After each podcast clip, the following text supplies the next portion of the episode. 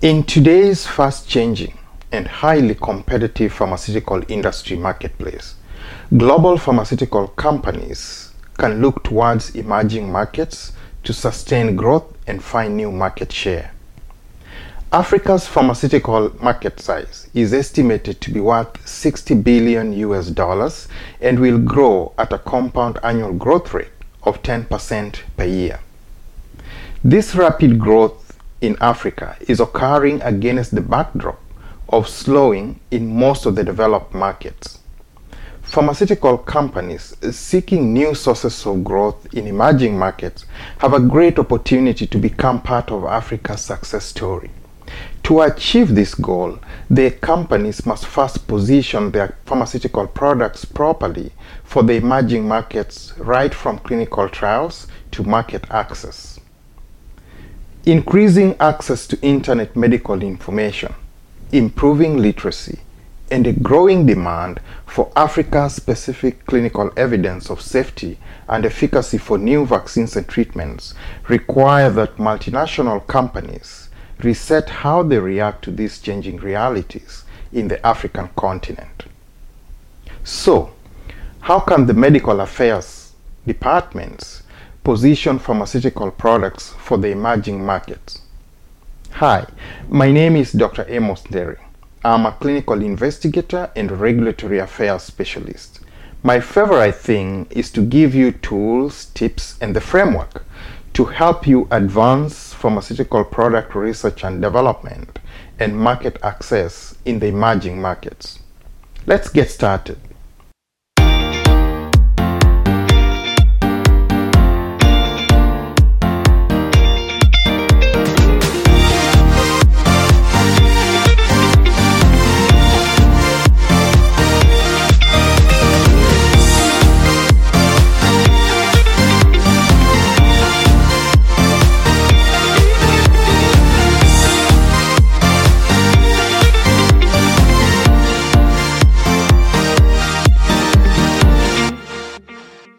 Number one, optimize product value.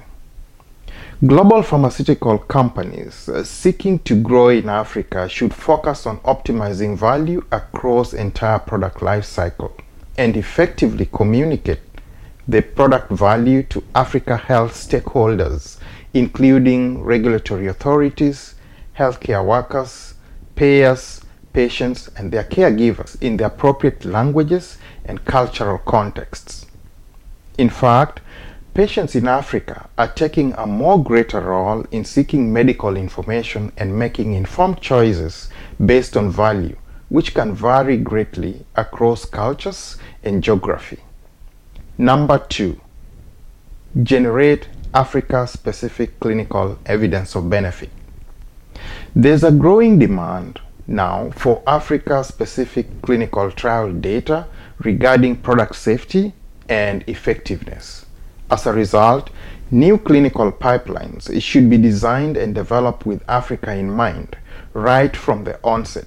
Global pharmaceutical companies must be intentional in conducting more clinical trials in the African population to be able to demonstrate Africa-specific evidence of benefit and safety for the products they plan to market in the African continent. Number three, develop local teams and partnerships.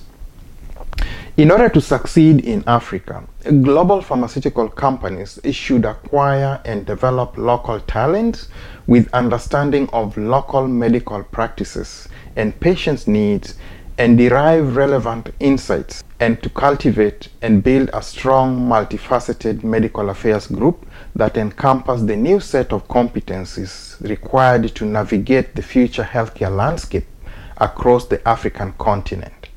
Much work will be required to win.